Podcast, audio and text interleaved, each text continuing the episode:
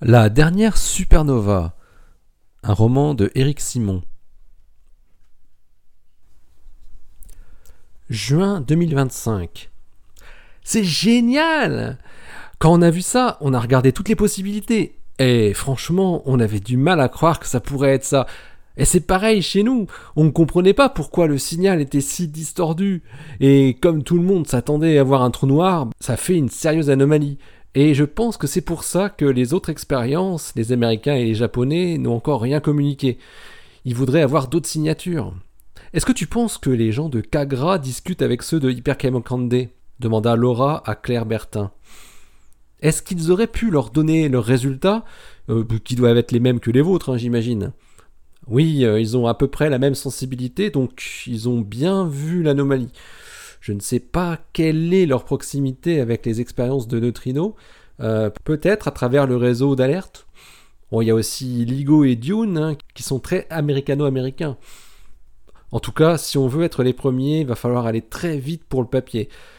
De notre côté, on a déjà commencé à rédiger un squelette avec une introduction et quelques paragraphes sur la partie neutrino. Ok, c'est bien. Euh, envoyez-moi déjà ce que vous avez fait. Euh, je vous propose qu'on travaille en ligne à partir de votre draft. Ça évitera les allers-retours euh, par mail. Et on a un serveur collaboratif ici à l'école normale. Je peux vous donner un accès tout de suite. Comme ça, vous pourrez mettre les fichiers dès ce soir. Bien. ça serait bien qu'on se donne une deadline pour l'envoi à l'éditeur. Qu'est-ce que tu penses de la fin de la semaine prochaine? Ça te paraît jouable? Demanda Laura. On est lundi mm, Ouais, ok, euh, disons samedi en 8. Claire Bertin était une jeune femme dont le dynamisme faisait plaisir à entendre au téléphone. Laura avait craint de la brusquer au moment où il fallait instiller une petite pression amicale. La réponse avait été on ne peut plus engageante. Les deux jeunes chercheuses avaient un intérêt commun, et on n'en était pas encore à se battre pour savoir qui serait le premier ou le dernier auteur du papier. Au fait, euh, on n'a pas parlé du journal, reprit Laura qui allait raccrocher. Chez nous, on publie historiquement dans Physical Review Letters. On connaît bien l'éditeur, mais euh, ça peut être un autre. Hein. L'intérêt de PRL, c'est son gros facteur d'impact. Il est d'environ 8,5. C'est pas mal, hein. et on va quand même pas tenter Nature ou Science. Non, non, non, euh, on ne pensait pas aux gros journaux. Euh, ce serait trop long avant la publication, de toute façon. Hein. Et en termes de facteurs d'impact, euh, on n'a pas mieux que 6 dans les nôtres. L'Astrophysical Journal n'est qu'à 5,8, tu vois.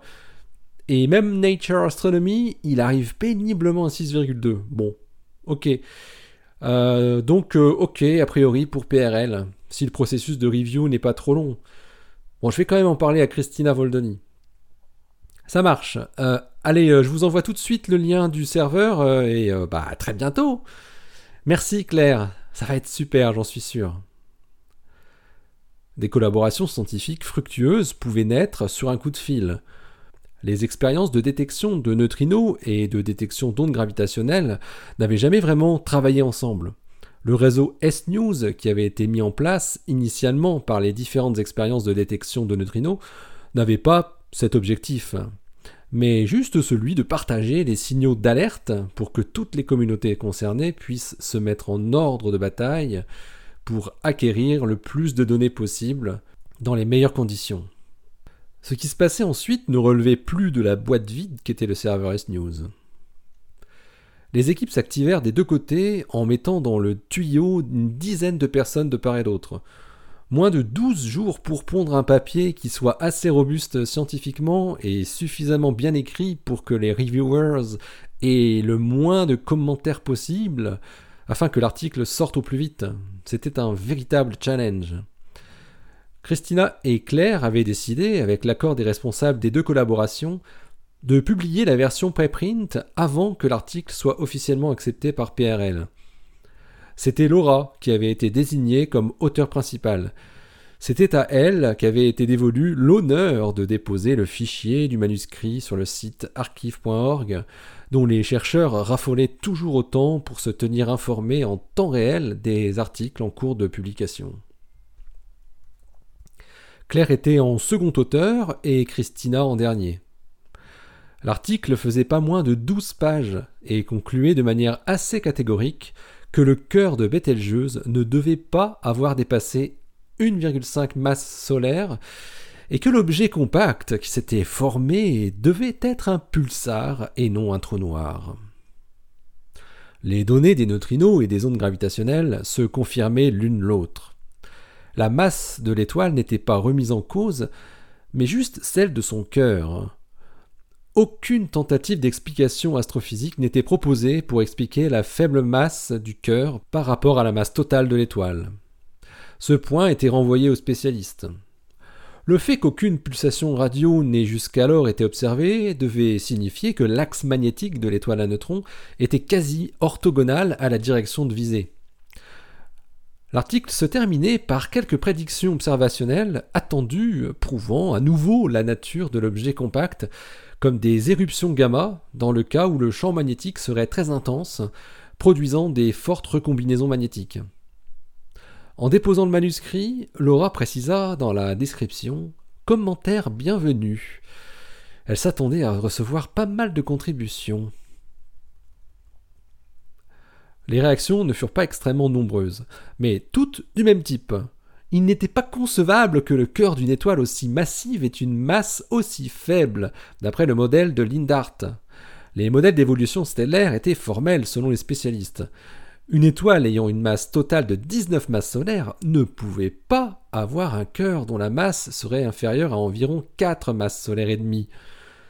Christina et Laura lisaient en direct les remarques qui arrivaient sur leur préprint. Et elles savaient que Claire et ses collègues devaient en faire de même.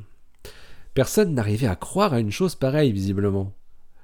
Elles commençaient à se dire que les referees, qui allaient juger la validité scientifique de leur papier, allait peut-être leur demander de nombreuses corrections, notamment dans la partie interprétation des analyses de données. Si c'était la masse totale de Betelgeuse qui empêchait d'imaginer un cœur aussi petit, peut-être fallait-il remettre en cause les estimations de masse de la supergéante après tout. Ce n'était pas dit comme tel dans la conclusion de l'article, mais une phrase suffisamment floue le laissait supposer. Personne ne semblait rebondir sur cette possibilité, tenant pour acquis la valeur généralement admise pour feu Bételgeuse. Laura pensa qu'une telle inertie intellectuelle était peut-être justement un signe que c'était là le point à creuser. Elle reprit donc tout depuis le début en se focalisant sur cette valeur de 19 masses solaires. Après avoir continué à potasser des livres d'astrophysique et de nombreuses publications concernant Alpha Orionis, alias Bételgeuse, Laura, qui était davantage spécialiste des astroparticules que de la physique stellaire, trouva tout de même quelques éléments intéressants qu'elle arrivait à comprendre. Il existait plusieurs méthodes pour évaluer la masse d'une étoile. Pour les étoiles les plus normales, celles qui se trouvent sur ce que les astronomes appellent la séquence principale dans le diagramme de Hertzsprung-Russell, un diagramme bien commode qui trace où se situent les étoiles en fonction de leur température et de leur luminosité, la masse est déduite directement de la position de l'étoile dans le diagramme.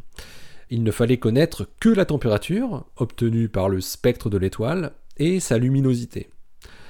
Mais pour les étoiles moins normales, comme les géantes ou les supergéantes rouges, comme Bételgeuse, Antares, Aldébaran ou d'autres, qui ne se trouvent pas sur la séquence principale, leur masse est déduite à partir de modèles d'évolution stellaire, connaissant par ailleurs leur luminosité et leur température de surface.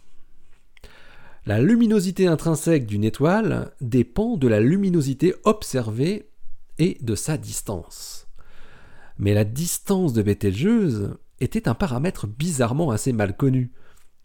La raison de cette incertitude venait de la taille hors norme de l'étoile, plus de mille fois celle du Soleil, ce qui faisait que, comme elle était relativement proche de nous, son mouvement de parallaxe dans le ciel était trop faible par rapport à son diamètre apparent.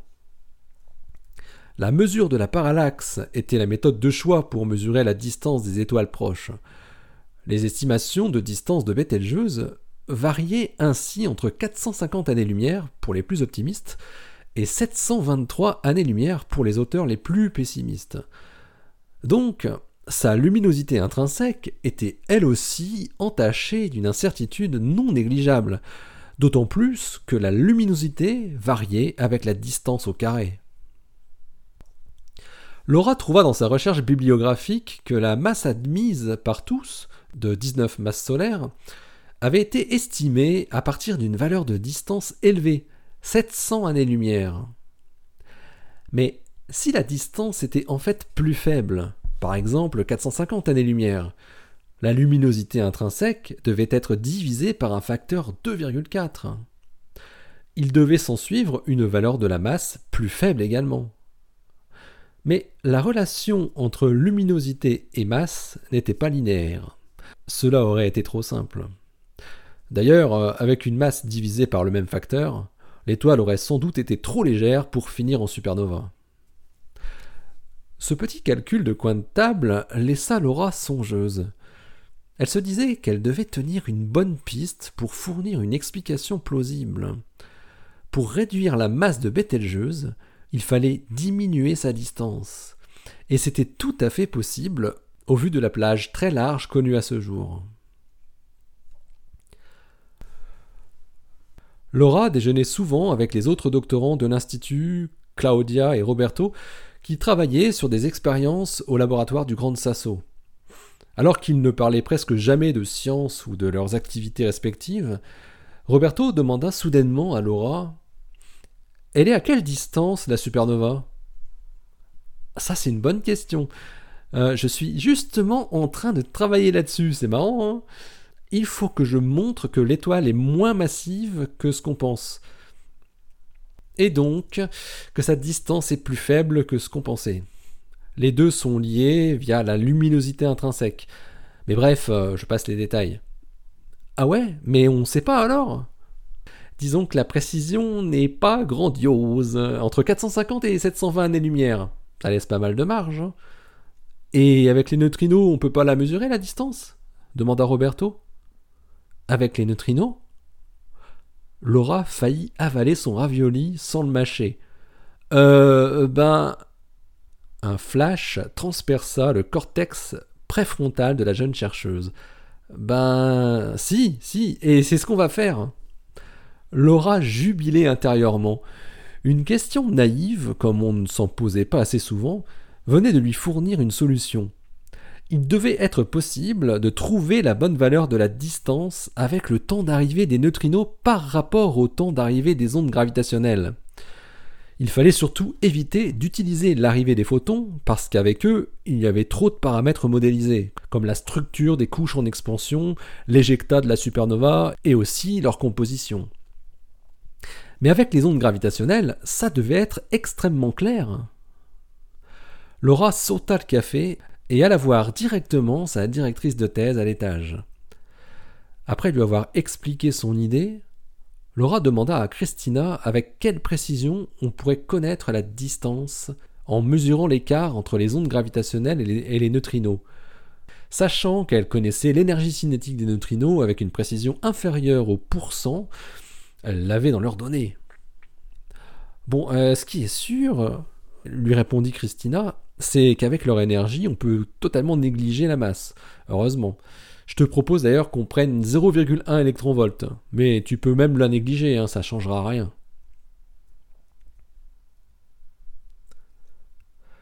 Pour le staff dirigeant de Galactix et pour son grand chef Egon Scum, la date de juillet 2029 était un symbole fort. Même si l'aventure lunaire avait repris depuis maintenant deux ans, la date du 16 juillet 1969 restait gravée dans la mémoire des anciens, ils avaient donc élaboré leur rétro-planning en partant du 16 juillet 2029.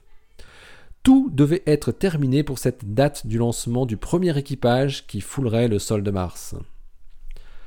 La capsule habitée devait donc être prête en janvier 2029. Quant au lanceur, dans sa dernière version longue distance, il devait être finalisé dans ses moindres détails au plus tard fin janvier 2026. L'équipage de 5 hommes et femmes, ainsi que leur doublure, serait choisi dès le mois d'avril 2026 pour suivre un programme d'entraînement encore plus spécifique que ce qu'ils avaient déjà subi depuis leurs premiers examens d'entrée dans la compagnie. Le choix des équipages, et notamment celui de la mission Mars Explorer 1, devait se faire après un an d'entraînement intensif pour évaluer les plus robustes parmi les 80 astronautes embauchés. Les responsables scientifiques avaient fait le choix de ne pas faire voler la capsule Crew Antares avant la première mission habitée. Il y avait en revanche déjà eu quelques lancements grandeur nature, mais à vide, pour tester certaines fonctionnalités du lanceur lourd. Ensuite, sept lancements du vaisseau Antares dans sa version Load étaient planifiés entre janvier 2026 et juillet 2029 pour transporter en avance de phase les premiers matériels sur la zone sélectionnée qui serait dévoilé à la fin de l'année 2025 si le planning était respecté.